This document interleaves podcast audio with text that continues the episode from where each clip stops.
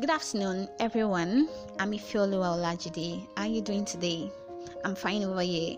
I welcome you all to my eighth episode. Today, I'll be taking the topic as it was. While preparing this message, I remember the conversation I had with my grandma alongside my sister. That particular day, she received a call from her husband, and after the call, my grandma was like, Hadenike, ẹyìn that is was it your husband that called? She said yes. My grandma said ha children of nowadays you spoiled the world. How can you be talking to your husband like that? During my time things were not like this. The respect was one of it was a high one. You know she was talking about those things and my sister was like grandma you can't compare this day with your days. Things have changed.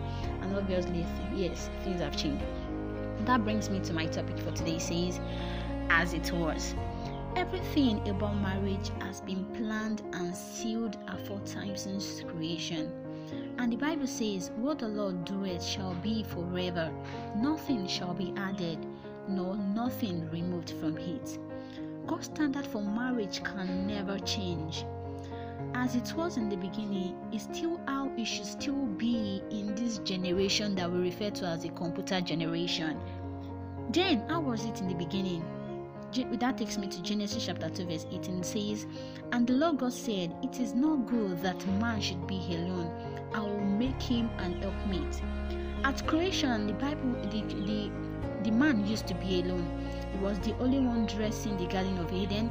He was the only one taking care of everything God created. He was the only one carrying this, carrying that. No one to talk to, no one to reason with.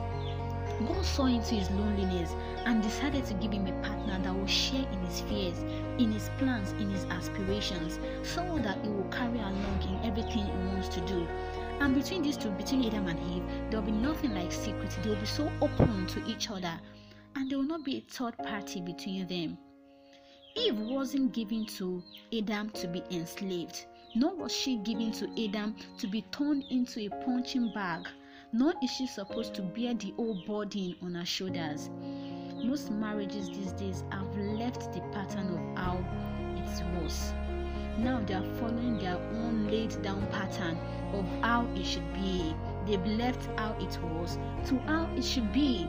But you should know that replacing God's standard with yours will not give you a positive outcome. Our God is unchangeable and He will never bend His standards for anyone. Your wife should be your helpmate. She's not supposed to bear the burdens of the whole house alone. You're not supposed to overwork or overburden her. Secondly, Genesis chapter 2, verse 21 a says, And God caused a deep sleep to fall upon Adam. Then he took one of his ribs. It was the rib the Lord took from, from the man, from Adam, that he used to make Eve. Now, continue from verse 22b, He says, Made he a woman and brought her unto the man. As a man, you brought in that woman to become your wife.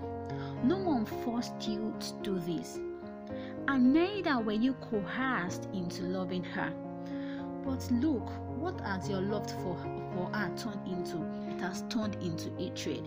Why does it now please you now to see fears rolling down her face? Why do you starve her of your love and the care she's entitled to? to? Oh, you said you no longer find her pleasing. I mean, after giving birth to one or two, she's not so big. I don't like her again. I don't love her again. What I signed for is a very slim woman. Now she's fat. I don't want her again. What? How is that even possible? And as a woman, you agreed to be brought into that man's house to be his wife. You were not coerced or kidnapped to be his wife. Days passed, weeks, a month. You are beginning to t- get tired of him. You're refusing to fulfill your wifely roles. What? Is this thing called marriage a joke to you? Thirdly, Genesis chapter 2, verse 23a says, Adam said, This is now bone of my bones and flesh of my flesh. You man, remember you made this proclamation in the presence of countless witnesses on your wedding day.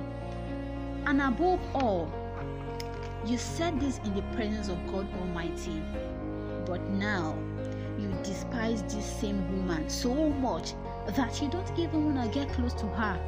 You keep denying her of um, your marital duties. Why? Remember, you once confessed to her that she's the flesh of your flesh and the bone of your bone. Why then do you despise a part of your body? Can you ever get to a point where you say to a part of your body, let's say your hands or your legs or your eyes or your ears, and you tell them, I'm tired of you, let me pluck out my eyes. This leg, I'm tired of you, I'm going to cut it off. That is not possible because the part of your body stays with you until the day you die and you get buried. Even in the grave, your body part still stays with you. And while living on earth, you do your best to take care of your body with expensive creams, expensive body wash, and so on. Why then can you not take care of your wife as a part of you? Why? In addition, Genesis chapter 2, verse 24 says, Therefore shall a man cleave unto his wife, and the two shall become one flesh. Did you hear that? You both shall become one. No intermediary, no support system, just the both of you. In your plans, you both shall be one. You would not leave her out of your plans, and neither will she leave you out of her own plans. During sweet times, you both will be together. And when the going gets tough, you both will also stay strong together and overcome. This way, even the devil will be scared to throw stones at both of you because he knows there is power in unity. Also, Genesis chapter 2, verse 25 says, And they were both naked, the man and the wife, and they were not ashamed. That is what transparency is all about. Nothing to hide from each other. There are no cockroaches in your cupboard. There is no illegal friendship you are into, no illegal associations you're keeping away from your wife or keeping away from your husband. You are 100% plain to yourselves.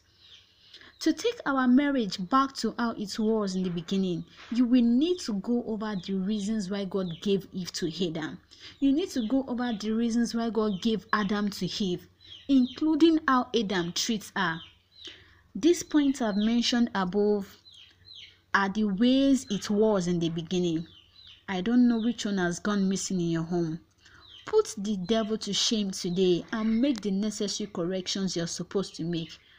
I am sure the Lord will rekindle the fire of love in your home. Be blessed.